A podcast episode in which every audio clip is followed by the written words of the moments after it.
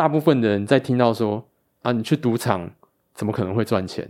但实际上，你去深入的了解规则之后，你就会知道说，哎，其实中间还真的是有空间在那边。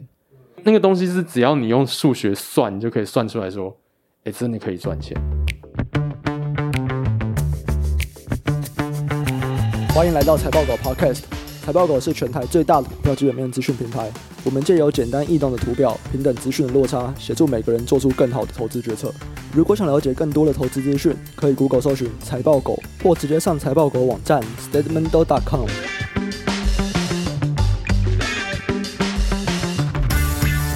大家好，欢迎来到财报狗 Podcast，我是主持人威宇。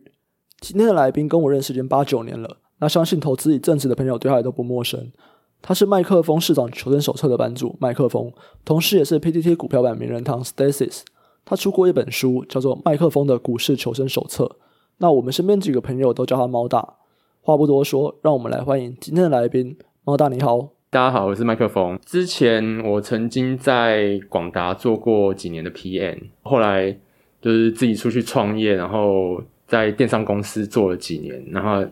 这两年开始就是比较偏向专职交易这样子。从广达离开到创业，再从创业变成全职投资，这中间的心路历程大概是什么样啊？其实我一直在我在念书的时候就已经有开始在交易，然后交易交易。那时候刚大学毕业的时候，又曾经思考过，诶，我要走就是金融业，还是要走其他的，就是比较传统的实业这一行，然后。我后来后来想一想之后，我就觉得说，嗯，还是做一些感觉我自己对社会会比较有贡献一点点的事情。因为我自己的想法是说，做金融交易，你买低卖高，其实你主要还是在赚别人的钱。对，我我自己的观念是这样子啦。对，所以我一直想说，诶，就是在念书的时候被人家，呃，怎么讲，受到。社会政府的恩惠这么多年，然后总是要回馈一下社会，然后所以我还是选择就是走比较传统的路，然后去做实业这样子。后来你就开始去做一个电商，对对对对，所以也是一样类似的想法，就是你一直想要做比较偏实业的东西这样。对啊对啊，然后那时候因为因为毕竟其实你在嗯、呃、广达毕竟是大公司，对，所以说你的收入收入相相对来讲你不是比较稳定的。对，那你跳出来做，就是相对来讲风险会比较大，啊，嗯，对，因为因为你想说，大部分的就是创业的公司，可能做了几年，到最后就是收掉，大部分的状况可能是这样子。对，那当然我就想说啊，反正现在那时候三十几岁，对，诶其实现在也还是三十几岁，对，好还不到三十五岁，对，然后就感觉好像是你在如果再待几年下去，你可能。接下来就不会有那个勇气去创业了。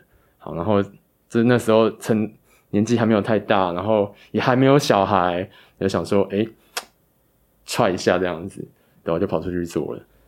那结果呢？现在你还有在经营它吗？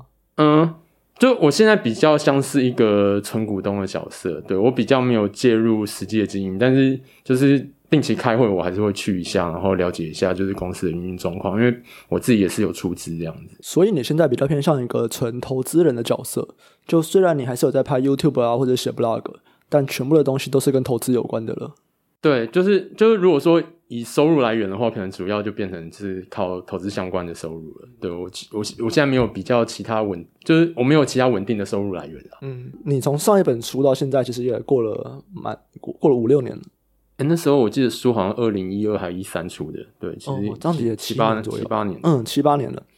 你在这个中间过程中有什么转变吗？因为我记得上次跟你聊的时候，你有你有说，你现在其实到了一些交易室里面，看到一些大户啊，嗯、短线操作的，对，这那个真的就是非常非常的神奇。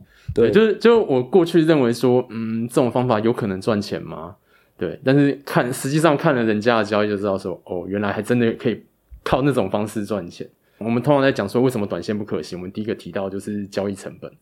对，那但是但是像我现在我就有认识说，诶，例如他一个月的交易周转率可能超过一千趴，我们我们不考虑一个月一千趴吗？一个月一千趴，我们不考虑就是那个手续费，我们只考虑交易成本。好，千分之三好了，你交易十倍的交易量，就是你一个月就要收被收被政府收百分之三，光政府就收百分之三，一一年是三十六趴，就等于说他一年光是交易成本可能就比我的年化报酬还要高了。他的年化的交易成本比我高啊，他的年化报酬率也比我高。哇哦，对，就是就是有这么神奇的事情。那个时候你说你有遇到一些挣扎，你开始在思考要不要去参考那样子的投资方法。对啊，但是因为其实我自己在大学的时候也有做过就一阵子的短线，因为那个时间那个时候时间是比较多，可以去看盘。对，那看盘也有，就是啊，就看着人家跑来跑冲来冲去，我自己也也会想要做一下。其实我做短线没有赚到钱，但是如果说呃，我我是拿我现在的手续费的话，其实应该是可以，就是可以赚到钱的。对，所以是因为当时手续费比较贵，当时手续费贵很多，对，就是那种传统的电子下单六折，对，那现在现在现在的话，我可能是拿什么二点八折、二点八折之类，对，交易成本就等于直接调直接降一半，对。所以你现在有打算纳入到一些他们使用的短线技巧吗？就是你交易时的认识的那些朋友？嗯，有参考一些，但是我尽量把它当做就是呃波段，就是我把它当做我自己。顺势操作波段在用的方法，纳入我自己波段在用的方法。对，我还是没有去做那种，就是例如说他们那种短线啊、当冲啊、隔日冲啊，或者说那种几日之内、几几日之内的交易，我我还是没有在做，我没有做到那么短啊。如果你有去追筹码的话，你可能会看到很多就是那种外资啊，对，就是他其实大家都知道那个是假外资，但你就看到一个外资，然后当天买进很多，然后隔天通通都卖掉。之前朋友就有开玩笑说那种什么。一天十趴大股东，哎、嗯，他他一天买进了，一天就买到到十趴股东，真一天买到变成十趴大股东，啊，隔天就清光了。就像我们其实都是有在接触回测的人，这种东西其实是可以回测的啊。我没有实际去回测过，对，我只知道说，哎、欸，市场上有一些人在这样子做，而且还真的有赚钱。对，就是我我。嗯、呃，应该说我在实际上接触这些市场派的人之前，我可能一直觉得说，哎、欸，你做短线，你总是会遇到一个 cap 嘛。我本来以为那个 cap 是可能几千万，对，对，但是我现在发现说，哎、欸，就算资产到几亿甚至几十亿，都还是有人用类似的短线方法，只是说他可能原本是从小股票变成用在大的全值股。你常常会跟别人介绍所谓的二低一高嘛，就是低本益比、低股价净值比，然后高殖利率。那不管是这个二低一高，或者你刚刚讲的突破啊、动能，听起来都是很量化的东西。应该说，我用量化的方式去筛选，但是我实际上去决定我要不要买卖的时候，我可能还是会去看一下公司的本质。这就是我好奇的一个点啦，就是说，你如果都是用这么量化的方法，那么别人没有办法复制报酬率的原因可能是什么？我觉得里面一定有一些直性的分析嘛，比方说像我之前听你的一些个股的分析，其实你还是有一些直性的分析在里面。其实像像这这一类的分析，可能都是很 case by case 的。对，像呃，我之前举过几个例子嘛，像是我有在 PT 写过呃荣成，对，那荣成，诶，我筛选到它的原因，可能是因为它就是量化看起来其实并不贵，PE 或者用 PB 去看它其实都不贵。那但是我实际上为什么会去买它？我实际上会去买荣成的原因，是因为我在网络上看到 PT 有一个网友。然后他是在中国工厂做事，工厂他要出货的时候，他是需要纸箱的。哦，那通常的话，正常来讲，诶，纸箱纸箱这个东西其实并不难取得，对。但是在在那个时候，突然发现纸箱买不到了，大家要拿着现金去纸箱厂搬货，纸箱变成说要用抢的。我其实是因为看到这个东西，然后我又回头去看，诶，纸箱纸的报价还真的大涨了一波，对，那。我就发现说，哎、欸，这可能是一个潜在的催化剂。然后荣成那时候有发 CB，有一个公司在，那就是你知道有发 CB 的话，那出现这种利多的时候，它其实是有一个诱因去把股价拉抬到转换价的。对，那我是因为就是看到这么多的一些讯息之后，哎，我觉得说，哎、欸，它有机会，其实就是看催化剂嘛。哇，其实这样子远不止二低一高啊。但是像是有一些哈，就是嗯。呃我自己在就是那个股市包租公的文章里面嘛，我通常是可能塞个十几二十档股票，对，然后列出来之后，然后过了一年之后去跟加权报酬指数做比较。其实有一两年，它就是事后隔了一年去看，然后它涨幅最高的股票，哎，我事先是完全没有办法预期说，哎，它为什么会涨这么多？你从回撤大概回撤去看，大概就可以知道嘛，就是 value premium。所以说，就是就历史的观点而言，你只要采用就是这样子的量化的筛选的方式，然后你通常就可以，就算你完全不做任何研究，你可能也可以稍微赢大盘几个几个百分点。对，哦，既然都谈到 value premium，我们可以来讲一下。就是这几年其实并没有所谓的 value premium，近五年、十年好像都没有了。对，近五年就是价值投资都一直被惨虐啊。嗯，量化的价值投资。对，你看，你看数字就知道，真的完全是被惨虐。对，那我自己还稍微就是这几年绩效大概还是跟大盘就是还还算接近，没有被惨虐。但是，但是我想可能某一个程度是因为我自己有采取一些就是。动能的做法，综就是综合的策略。对，我可能有部分是动能，然后有部分还是采取价值，但是价值价值的那一部分表现是真的不太好，没错。但你现在还是会推荐这个方法，对，二低一高这个方法。我觉得这某个程度上反映的是信念，就是你相信什么。如果说你是一个坚定的被动投资者，你就是相信说，大部分的人就是最终就是就是会输市场嘛。我只要什么事都不做，我持有市场。我就先赢八八十趴的人，我只要去当那前二十趴就好。我相信这件事，我就去做。像价值投资者，我自己的信念就是说，市场会循环。大家都很悲观的时候，我去买进，长期来说，我就可以赢大盘几个百分点。对，但是这几年的现象就是说，好像很贵的股票越来越贵。我会，我会想到就是，就一九六七零年代那个 Nifty Fifty 啊。那时候有个漂亮五十嘛，然后很多股票都很好，然后本益比也都很高，那他们都是就是在那个时间点可能都是非常好的公司。那现在来讲，我们大家就是看 FAM 嘛，Facebook 啊，Amazon 啊，对，就是就是这些这些大公司，也的确他们都是好公司，但是我自己还是觉得说，未来的某一个时间点，它有可能物极必反。其实你第一集，诶、欸，第一集还是第二集就。的时候就讲到啊，应该是跟 Frank 的时候嘛，然后不是讲说那个 Taper 讲说，诶、欸，现在是世界末日了。David Taper，David Taper，对对对，他也讲了嘛，他这这个是一九九九年以来他看过最夸张的市场，好，一堆大咖都跑出来说，嗯，这样这个市场看起来是跟基本面有脱钩的，Howard Marks 啊，Ray Dalio 啊，然后 Chuck Miller 啊，对，那这些这些人全部都一个一个跳出来讲，对，因为因为其实。我这一两年，我其实都是比较偏保守的。我采取的策略可能都是偏就是顺势。这一波下来，就是从杀下来到反弹，我其实都是一直比较保守的。其实你去看那个新冠肺炎得病的那个总每天新增的总人数，其实还在创新高哦。对，美国看起来现在是。已经有稍微控制，主要是在那个非洲吧，我印象中。非洲对非洲，然后还有就是东南亚，其实也有在升高。哦、东南亚、南美其实都有在升高。嗯、巴西，巴西现在蛮惨的、啊。嗯，你说你之前会因为整体的市场估值太高，找不到便宜的股票，所以你会觉得很保守。但是其实跌下来到八千的时候，那时候其实很多很便宜的股票、欸，诶其实我在八千多点的时候，我还在 PTT 剖篇文章讲说。诶，如果再继续往下跌的话，我要开始往下买了。嗯，其实就是我看错，对，因为我觉得这一波下跌可能会是接会有后续的连锁反应。对，我觉得会有一个连锁反应，可能会它可能会变成像是两千年或两千零八年，它可能会跌到四十趴、五十趴、六十趴。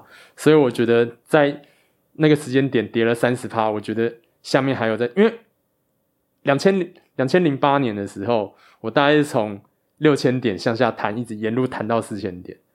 对，那其实就是在六千点弹到四千点的这个过程当中，其实是蛮痛苦的一件事。所以我在这这波下跌的时候，我就就是我自己愿抓的愿意买进的点，我就抓的比较偏低一点。哦，对，然后但是就没有到那边的，对，就没有到，然后它就它就上去了。诶，那。因为有人想要聊一聊期权，期权是你比较少讲的，在近几年你比较少讲期权的东西。因为，因为其实我就是我也不是那么常交易期权啊。你很长吧？嗯，不算特别长诶、欸。可是每一次大跌都会看到你 po 你赚大钱的对账单呢、欸。没有，每次大跌你都会 po 啊。你前阵子那个啊、哦，对啊，对啊，但但但其实这一波上来，我吐掉大部几乎都大部分都吐掉了。嗯，对对对，对。那你这边的做法大概是想怎么样？说出来就是波动率低的时候，然后我可能会去买，就是去做买方。然后当出现超级巨大的波动的时候，我会倾向去做卖方。对，然后在就是波动率没有特别低或者特别高的时候，我就是看戏。对，所以说大部分的时间我可能都是在看戏的。你有一篇 PPT 文章，我会把那个文章放在 Show Note 连接这样。嗯嗯。我比较好奇的是，今年年初的波动率应该不算低吧？不算低，但是因为我自己对那个，就是一开始有讲说，我那时候看那个新冠疫情，哦，对，我其实已经对我疫情会有，对我我有加我有加一些我自己的 view 在里面，所以我额外加一些部位。对，那之后你有做卖方吗？我大概九千多的时候有去做，有去有去说铺。哦，所以你后来也有真的去做卖方的，对，有去，但但做卖方是赔钱的啊。诶，为什么？啊，因为最低杀到八千多啊。哦，对啊，那然后那一波就是有一些修铺结算的时候，大概吃了一千点吧。嗯嗯，对对对对。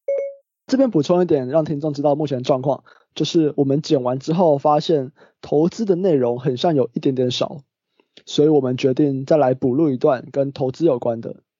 是。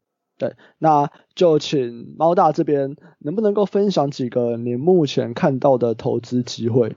如果你觉得没有机会的话，可能是风险，那你也分享一下，说你觉得风险可能在哪边？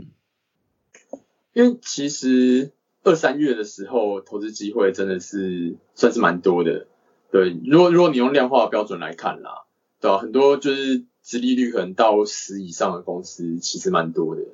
对啊，但是如果以现在这个时间点，感觉机会又又少了很多。我举一档股票好了，有一档股票是那个三五五七的嘉威。这档股票它是它原本是做光电，对，但是它前几年的时候被借壳。那它借壳的这家公司，它主要是做美奈米的，对，就是做那些塑胶。其实说起来有点 low，它就是做塑胶碗盘。大概到去年年底的时候，它应该借壳满三年，然后所以说他可以把营收完整的，就是关到这家公司里面。哦，所以说就是如果有去看这家公司的营收的话，你就会发现说，哎，从去年下半年之后，那个年增率可能都是几千趴、上万趴在跑的，金额相当的高。然后以目前的第一季来看的话，它的 EPS 就三点八块，那去年整年是三点二块。如果你按照比例去估算的话，其实它今年应该有机会会变成可以赚一个股本的股票。对，那前一阵子在低相对低档的时候，其实也是二三月的时候有跌到四五十块，对，但是现在现在已经涨到八十块以上了啦。对，但是如果说你以它的就是潜在的 EPS 的估值来去估值的话，现在的价钱也不算特别贵，因为它的就是如果以今年的 EPS 来估的话，它的本益比可能不到十。嗯，我现在有看了一些它的一些数据，看起来我觉得它可能去年年底营收就灌得差不多了。它这一季最主要的成长来自于营业利率的成长。那关于这个利润比率的改善。现在营业利率率 Q1 是十九趴嘛，这就会是它正常的水准吗？我觉得还是要多观察两三季耶。它本来营业利率就都是负的嘛，就营业利率就在排前。因为之前之前那几年其实没有什么意义啊，因为它那时候光光电事业。对，没错。所以现在从它去年第三季九趴，去年第四季十一趴，然后今年第一季十九趴。对，因为它这个成长蛮快的。那它我觉得九趴是涨下去了，我觉得可能就是它。就是在这个位置，我觉得我猜应该就是高峰期，对吧？嗯，因为毕竟它的毛利率大概就是以这几季来看的话，大概就是三十几趴、四十趴左右，嗯，对吧？扣掉那些营业费用的话，利率大概就那个样子吧。了解，所以其实是一个算是把他原本的公司的收入跟营收可以灌到他现在借壳上市的这间公司里面。对对对，还有吗？有一家比较投机一点的，这家其实我觉得现在有点贵啦，对，但是这家我是觉得好像有一些转机题材，它是三三二五的续品。这家公司如果说你去查新闻的话，你会觉得它好像是一家做水资源的公司，对，因为它很多年前曾经就是企图想要转型去做水资源，但事后来看，它水资源这块并没有做得很好。这家公司现在主要都是在做机壳，不是那种就是笔电的机壳，它是做可能比较偏向桌机的机壳，而且是那种电竞的机壳。如果说你自己有在组那种 DIY 电脑的话，你可能就会想象说，哎，你机机壳可能就是一台，然后可能就是漆成一个特定的颜色，然后就就方方正正，然后就是一个壳。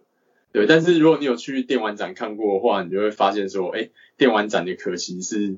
就每个都做得非常有特色，然后那些机壳其实有很多的美感，我都不太能理解，对，因为很像那种就是闪闪亮亮，然后看起来很花。我也知道说，真正的玩家其实很喜欢就是很炫的机壳，我觉得有点像是就是女生买很漂亮的衣服，然后男生买很炫的机壳这样子。了解，所以其实是一个有点像是转型到利基市场的公司。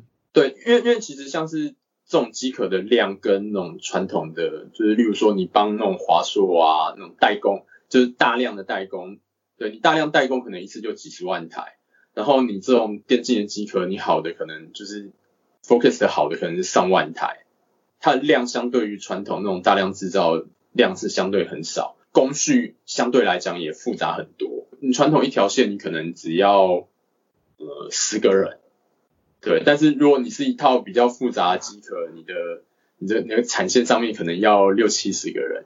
那传统的那种就是机壳，它的 ASP 可能是十块钱，十美金。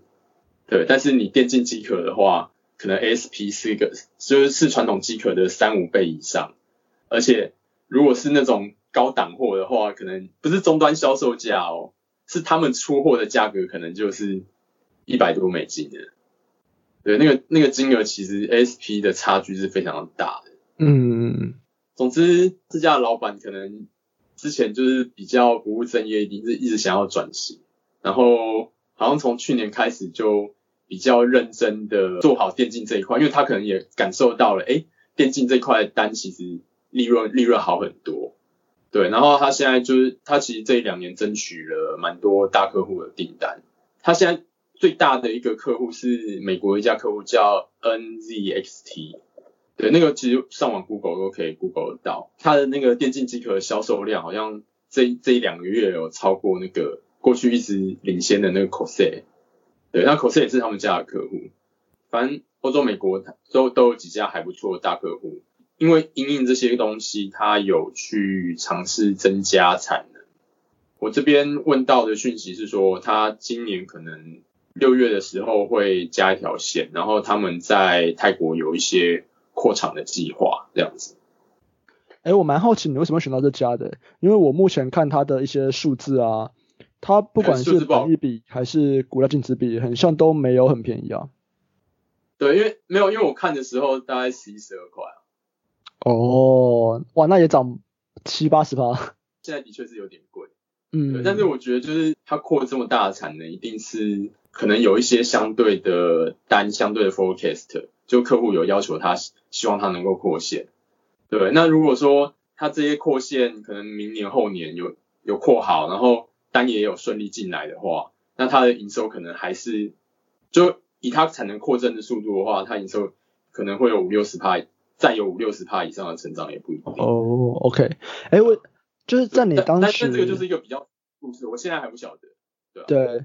在你当时选到这张股票的时候啊，你是直接就发现到它的这个成长机会了吗？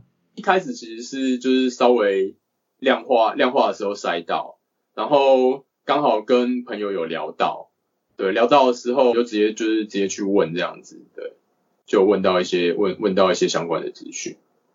哦，所以其实还是符合你前面讲的嘛，就是从量化筛选以后，然后你可能。会去了解一下这每间公司里面有没有什么故事，就像前面讲那个荣城。对对对对对，嗯，所以这两档都有点像这样的感觉，对了。但现在价位我是觉得就是不必太冒进啊。对对对对，对好，没问题。对吧？那像价位的话，就是如果你估它十块钱的话，那现在八块钱就是还算也不算也不算贵，那个这个就是就就是可以考虑价位，虽然它已经涨了很多。这两张股票都蛮符合你会喜欢的特质，对不对？就是比较做利基的市场这样。对对对，就是他就是做那种比较偏少少量多样。对，其实我一直不太喜欢做大宗的，因为我觉得做大宗以苹果供应链来讲好了，很多的状况是你打进苹果供应链，营收暴涨一波，股价暴涨一波，但是在未来某个时间点，你从苹果供应链被踢出去，你可能从主要供应商变成第二供应商。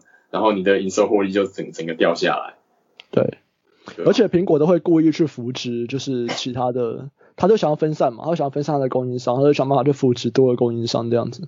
对啊，苹果的供应链就是很多时候都是一两年的题材啊，你看久了之后就会就会知道这个苹果概念股大部分不太能长抱，大力光、台积电这种算是特例中的特例。其实你看现在可能可成好了好几年，但是。这一两年其实也掉蛮惨的啊。好，现在来一个广告时间。这广告很有趣，因为这广告甚至不是我们的广告，而是来宾自己带来的广告。防疫期间，社交距离要有，送礼礼数不能没有。iCarry 伴手礼专家拥有超过四百家台湾伴手礼品牌，给你源源不绝的送礼灵感。嘉德、小潘、海边走走，一站购足所有伴手礼。不管是寄送台湾或者世界各地，iCarry 都帮你寄到想念的亲戚好友手中。现在注册输入 S D O G S Dog，立即领取一百元购物金。关注 iCarry Telegram 频道，还可以再获得五十元哦。好，所以这是什么东西啊？你讲讲完一串，这是什么东西啊？这个就是就是我自己的电商公司在现在在做的，就是它主要是做旅游相关的伴手礼。他做的事情其实很简单，一个海外的旅人，然后到台湾来。对，他可能会想要买一些伴手礼回家嘛。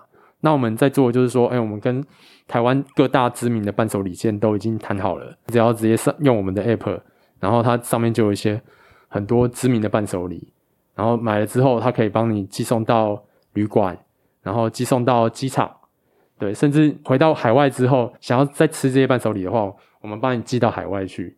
对，概念上其实很简单，就是这样子。好，没问题。那这些东西我也都会放在我们 show note 的链接。所以接下来就让我们回到节目上。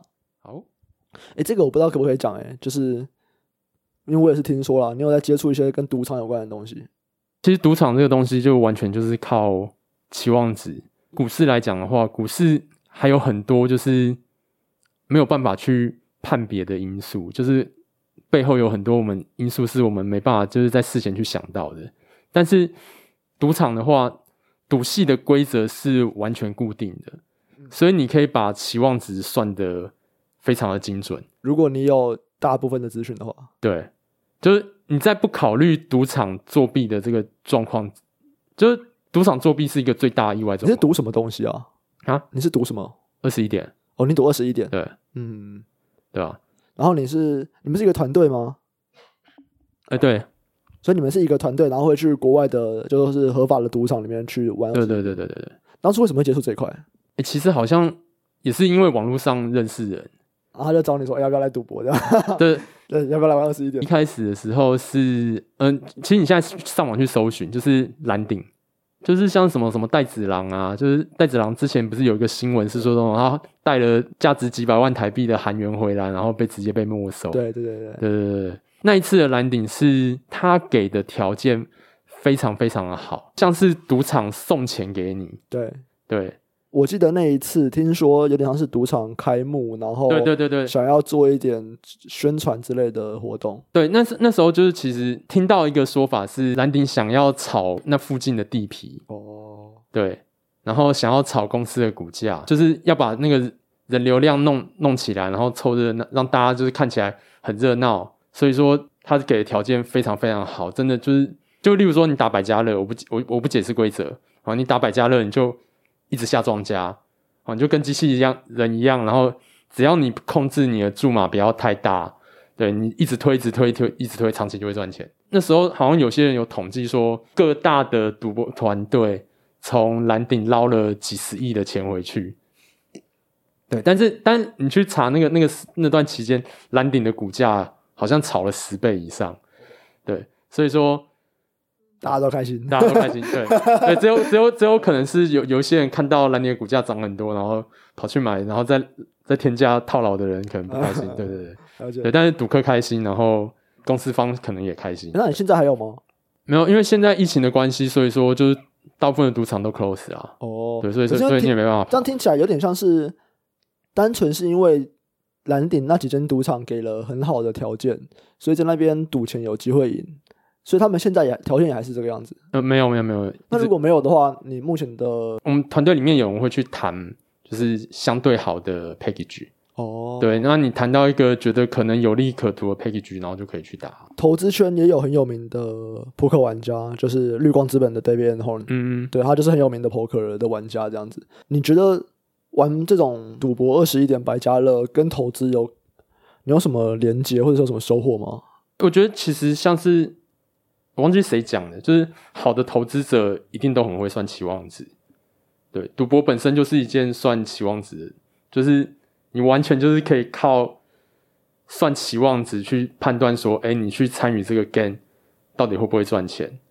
对，那投资其实某个程度上也是，对，但它抽象的程度多了很多。你说投资的抽象程度多很多？对，因为它的规则其实就不固定，然后它的就是，好，你可能考虑到了因素 A、B、C、D、E，但是你还有很多其他的因素是你可能根本没有办法去考虑的。嗯，对，所以说就是。股市本身它的复杂性可能比赌博这件事高了非常非常的多，对啊。那赚的钱嘞？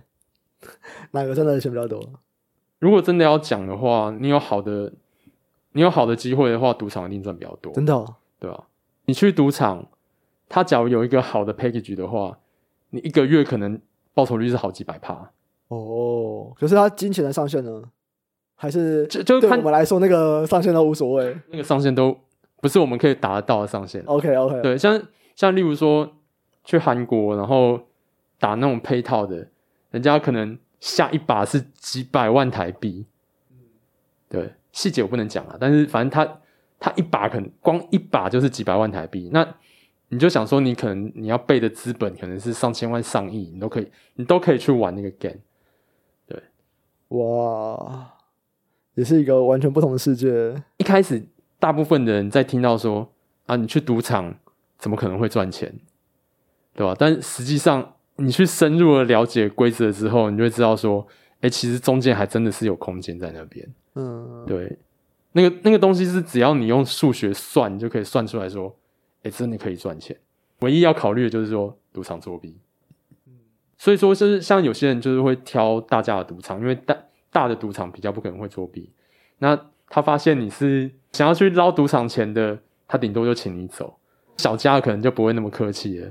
对，小家可能会就是打你啊，或者你有遭遇过这种？我我我没我没有碰过，但是有听过人家就是就是在赌场被打的。因为那个 Edward Thorp 他不是就有这样的经验吗？就是被下毒。对啊。OK，祝你好运啦！祝你好运在这块。我们来聊一聊财富开麦啦。嗯，财富开麦啦是你大概去年年底吗？呃、欸，算是今年才开始弄。今年开始，就是你跟古海金肉人一起用了一个，一开始是粉丝专业，后来开始拍 YouTube，YouTube 对对，对，然后现在有 Telegram，对啊，对，要不来分享一下这财富开麦了？它它看起来是一个蛮大的团队耶，这是什么东西？其实现在是比较偏向专职操作嘛，对对，然后我们那时候在聊天的时候就在想说，哎，有是不是有什么东西就是可以拍给散户看，然后就是。因为这个频道其实本身我是希望说把它变成一个稍微有一点教育意义，然后可以帮助大家避开一些股海当中的陷阱这样子。所以说我们前前面几集就是，例如说我们是在讲那什么零零六三二啊，然后讲石油的 ETF 啊，因为因为其实像像这些金融商品本身对买进的散户是相当不利的。嗯，像你们那个时候。疯狂批评元大那个石油正二，对对，后来有被关切吗？其实没有诶、欸，没有的，对，但哦没有，因为金肉人有写文章，但是那那个就是文章好像有被关切，然后后来就被下架。哦，真的哦，嗯，你们这个团队你是会有想要有点教育意义，应该说是协助一些散户投资朋友这样子。对啊，对啊，对啊，你们是有规划他未来应该会会往哪个方向走吗？也没有一个很具体的规划，其实就是边走边走。边走边看啊，然后看一下就是怎样的影片，然后市场的反应会好这样子，所以还是会走影片，都会有，就是影片跟文章这样子，嗯嗯，对，就并行嘛。因为因为其实也不晓得就是怎样的内容大家会喜欢，因为你讲的太专业，一个很现实的问题就是没有人看。我们在拍影片的时候，我都觉得说拍这个东西会不会太简单？但有时候有时候问一问，人家还觉得说，嗯，好像有点看不懂。大家的专业程度可能还是差非常非常的多啦。对，就是我觉得好像这个东西应该是大家都知道的东西，但实际上好像有很多人都不知道。就算就像一些很基本、很基本的股市规则，对啊？大家大家其实都不是那么去，不是那么能够去理解，对吧？接下来来我们 podcast 都会有一个环节，就是一个高估低估的环节。对，那这边就是我会问一个东西，然后你来回答，它是你觉得是高估还是低估？PTT 相民高估还是低估？大部分高估，少部分低估。有少部分的人是真的很。真的非常非常的厉害，对，但是厉害的人通常不会写太多，对，像我这种半桶水才会写比较多。没有啊，你也选很少好不好？你也选很少。比战高估还是低估？比战低估吧？为什么？因为因为我觉得就是说，很多想法是你要经过，就是跟人家的争论，就是其实比战其实也就是吵架是争论的一种啊。很多事情你是要去跟人家讨论过，而且是。很尖锐的争论，不是那种很和善的讨论，因为很和善的讨论，你可能就是没有办法去了解说对方完整的想法。很多时候就是要吵到底，然后争到底，你才才能知道对方的完整的想法跟立场。对啊，所以我觉得就是有一些激烈的争论是，对怎么讲，对你的世界观是有一个很好的帮助，或者对你的这个专业。好，你你吵架，你要想办法吵赢人家。那你就要去找很多的资料去加强你自己的论点，对吧？我觉得这个过程过程其实是对自己是很有帮助的。我早期在刚开始学学投资的时候，我跟你在那个 Facebook 社团里面，其实很常去跟别人就是战、啊啊、吵架，对，就我们两个都会被叫做这种战神之类的称号。可是我现在已经不太吵了，因为我就我觉得，当你后来你已经知道，你一看就知道说说对方到底在想什么，他的立场到底是什么。我觉得他如果没有想要转变，你很像。也没有必要去跟他讲他是错的，对啦，对吧？因为大家都很关心你所谓就很常攻坚变士卒啊，然后把 对啊，把把自己弄进一些浑水里面，你不觉得这都是比战造成的吗？嗯，某个程度上也是啦，所以现在也稍微有收敛一点点啦，嗯，对吧？好，有这个关心哪一个朋友的关心，就是 不要那么常比战，对对对，精神不太好。对，嗯、学术论文高估还是低估？我觉得低估诶、欸。很多东西我觉得是可能普及的程度没有那么快，可能是论文里面先有，然后知道的人越来越多，慢慢的、慢慢的扩散出去。对啊，你前面有说你之前会看很多论文吗？像 Value Premium 就是那时候看到的，对对对，你现在还会看吗？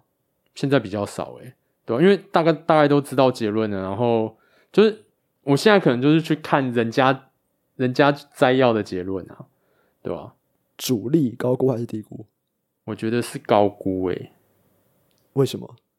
我觉得就是大家不要把主力想的无所不能，就是他可以去控制一档股票的股价，他要它多高就多高，要多低就多低，没有那么容易的事情。我们不要讲二十二三十年前，我们讲就是现在，嗯，我认识的一些就是真的是主力的人，有点像是主力的人，很多人其实是会看基本面的啊，他们可以去有办法去。预期说，哎、欸，接下来可能什么题材会热门？他们想要把股价推上去，他们还是要有题材可以着力了。对，他们就是去讲今年的防疫好了。嗯，防疫股，你就想说恒大从十几块炒到现在超过一百五十块，炒了十倍。你觉得这个是股价是合理还是不合理？不合理啊。对啊，自己觉得说他们都可以设计一个故事，就例如说，哎、欸，他真的因为他涨太多了嘛，然后被警示嘛，对，然后他一个月还真的可以赚一点多块嘛。对，以理性的观点来讲，说，哎，我不可能一直赚那么多钱，他不可能一直赚那么多钱，比较，他比较可能像是一个一次性的、一次性的收入，有点像卖场或者怎么样。对，对。但是不管怎么样，股价就先涨，先涨了，先反应了再说。嗯。而且很好笑的是，在一百将近一百五的时候，有投信进去买，投信进去买，你去查，对吧？嗯，我觉得那个时候投信都是不得不买了。对啊，就是。到某个程度上的时候，就像你讲的嘛，不得不买，或者说哦，因为它是口罩国家队，有一些政策上的压力，可能因为因为我们不知道缘由，然后它就真的上去了。啊，举一些例失败的例子好了，好像是唐风，嗯，对，他短期短期之内炒了很多很多根上去嘛，但是他怎么上去，通常就是怎么下来啊。而且下来之后他们出不来的，对，他们是出不来的，主力也出不来。对啊，所以说就是好，主力你要成功的出货，好，你就是要想一个很好的故事，让大家愿意买单，愿意进场。对，不然你光是单纯的靠炒作股价这件事情，其实好，你可以把股价炒得很高，对，但是卖不掉，其实也没有什么用，也没有什么特别的意义啊。好，下一个，巴菲特高估还是低估？巴菲特我觉得已经完全 price in 了吧，完全 price in，所以都合理的，对了，对啊，不是因为其实大家他的方法已经是所有人都知道了，所以绝对不可能是低估啊。但你说高估的话。一九九九年的时候，大家会觉得巴菲特被高估了。那现在大家可能也会觉得巴菲特被高估了，对吧？但是以我一个比较偏向价值的信念来讲的话，在未来的某一天，应该还是会还他公道了。今天在跟巴叔聊的时候啊，就有在讲说，因为巴菲特可能再活也没几年了，嗯，对吧？看到他今年被损的那么惨，就在想说，有生之年不知道有没有。看到他还被还公道的一天，像那个就是二零零二、二零零三年那时候一样啊。那价值投资呢？高估还是低估？我觉得低估嘞。你觉得价值投资被低估了？对啊。为什么？我相信大部分的人还是采取非价值的取向啊。我自己的想法是尽量去选人少的那一边。所以对你来说，你觉得投资就是要选被低估的策略？我自己是这样子的啊。对吧？那来说一本你觉得被最被低估的投资书吧。我会讲我最喜欢的书就好了。好啊，那你讲你最喜欢的书。Barton Biggs 的书。Barton Biggs。对。你说什么刺猬什么的？对对对对对，那一个系列，它有出三本。那个是你最喜欢的，为什么？那本书在描写市场的众生相，就是业内的众生相，我觉得我超级喜欢。所以你讲那个故事了，对。对，我本身喜欢就是他的故事，然后作者本身也是一个。比较稍微偏向价值的，对，但是他他那本书里面其实他提供了很多数据，然后他也讲了很多就是市场上各种不同风格人的人的操作。里面有一个故事我觉得很好笑，有一个投资大佬，他可能很早期的时候他也是像是那种主力作手，就是会把股票炒很高，然后去买一些就是最强势、最热门的股票，但是到后来他就放弃自己去做这件事情。然后他去雇了一群就是小伙子，然后去做他年轻的时候做的事情。市场就像是一个循环，对。然后老的人会失去，然后年轻的人会起来。但是在老的人眼中，可能年轻的人就是在做跟他们年轻的时候一样的事情。Oh. Uh. 对对，我觉得就就看这样子的故事本身是很有意思，就是历史不会完全的重复，就是每每一个时间都会有不同的事情发生，但是。你仔细去看这些事情的本质的时候，你会发现说，哎，历史还是有高度的相似性在这边。嗯，就是马克吐温的那句话。对啊，嗯，我记得你之前有说过，你的粉丝专业有三本着，就什么投资，然后美食跟反诈骗，对吧？是吧？是这是三个吗？还是四个？对对对。好，那其实你一直都以来，你都很积极的在抨击各种的诈骗行为，不管是不是投资。对，然后神棍就是宗教啊，嗯、宗教诈骗或者骗财骗色，你一直都在批评这件事情。对对对，你觉得这个诈骗这个行为对这个社对社会的伤害有多大？好，我用一个一本书叫做《不存在的绩效》。嗯，对，这就是庞氏骗局的那个。对对，庞氏骗局。然后他在讲那个马多夫的故事。对对，这件事情大概零七零八年的时候被提报嘛。对，然后他总共骗走的金额大概是。两巴菲特，两巴菲特，对，就是那时候巴菲特，可能我记得好像三百多亿美金吧，他的他总共骗掉六百多亿的钱，六百多亿美金，嗯，对吧？你去想，就是你在新闻上看到的各种诈骗案，小的可能就是几千万，多的几亿、几十亿都有，很多人都是基于信任，然后就把身家投下去。你在每一个诈骗案的背后，可能都是。好几个就是破碎的家庭，所以你是站在这种对社会金钱的危害上面，觉得这是一个很大的问题。对啊，一般人要怎么避免呢？我的做法其实就是就只能说，啊，我看到诈骗的案例，我就贴出来，贴出来，贴出来。那大家如果诈骗案例看多了之后，哦，你看到一些看起来好像很好赚、很有利可图的东西，你可能会多一些疑心，可能稍微小心一点。然后很重要一点就是，看起来再好赚的东西，你也不要压身家，对吧？我觉得能做就是这样子啊。我觉得这有个可以延伸的一点，就是股票投资的老师。很敏感，是有人也有在问这个问题啊。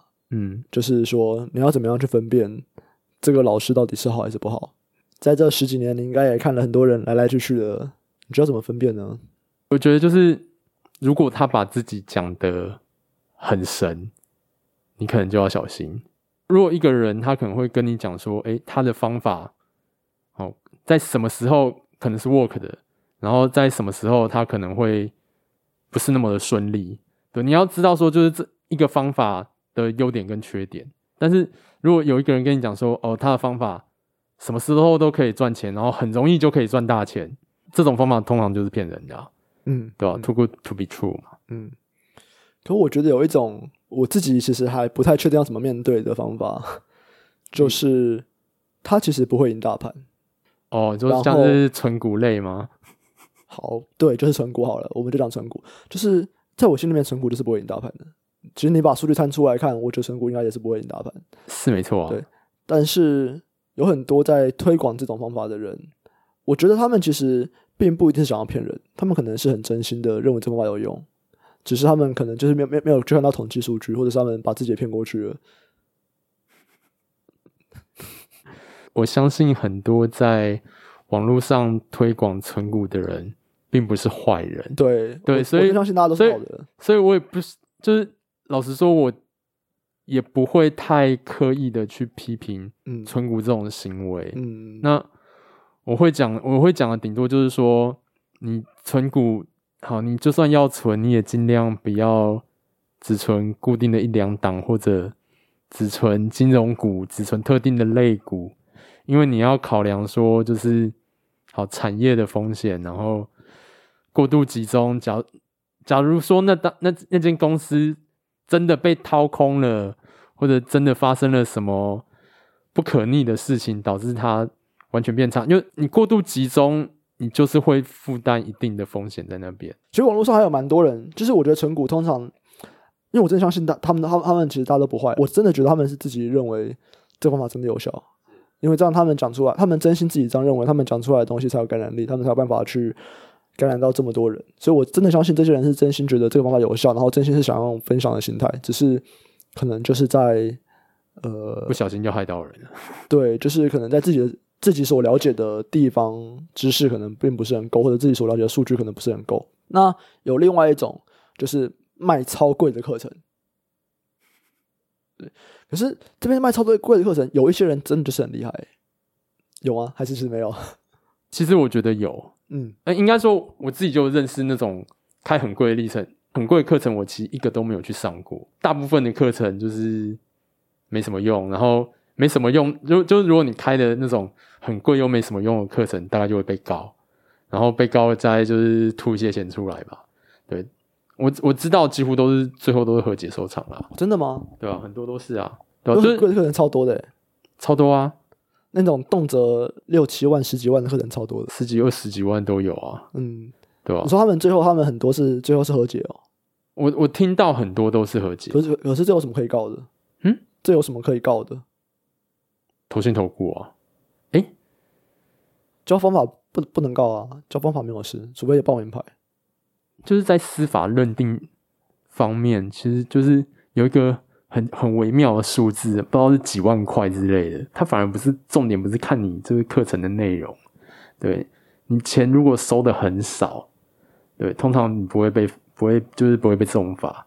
但你钱如果收的比较多，对，法院可能会倾向罚你。哦，对，我听到我听到的说法是这样子的。嗯，最后一个问题，财报狗的使命是协助投资人做出更好的投资决策。如果只能够给这些投资人一个建议，你会给什么建议？分散投资，分散投资，对，反正不要压身家，你不要压身家，你犯了错，你就都还有改进的空间。那最怕的就是说，可能过去成功了非常非常的多年，但是你在你人生当中的某一次，你犯了一个错，而且你可能只犯了这一个错，你就把你过去可能几十年来累积全部都弄掉。诶，像是那个，诶，之前统一有一个那个什么，嗯，统一投顾，对，统一统一统统一有个杜总辉嘛，对对对，他他可能他在二零一一年的那个，对对对对对，就一次。他可能就赔掉了几亿元，对对，他就只犯了一个错误，然后他过去几十年的累积就灰飞烟灭了。嗯。我觉得你的人生只要做到在任何事情上面都不要压身家，在财务方面你可能就不会遭受毁灭性的损失。嗯。就是永远不要让自己有陷入万劫不复的机会。对对对对对，好，没问题。最后，如果大家如果想要继续 follow 你，想要看你之后的一些消息啊，之后的一些分享，他们可以在哪里找到你？我有粉丝团嘛，然后现在也有那个 YouTube 频道，Telegram。对，好，那我会把这些东西都放在我们的那个 Show Note 连接里面。好，那就这样子，非常感谢你今天的时间，谢谢，谢谢。感谢你的收听，本集的相关内容连接都有放在财报狗网站上。如果喜欢这期节目，记得到 Apple Podcast 上面订阅，并且给我们五星评价，这可以让更多人发现这个节目。如果想了解更多的投资资讯，可以 Google 搜寻财报狗，或直接上财报狗网站 statemental.com。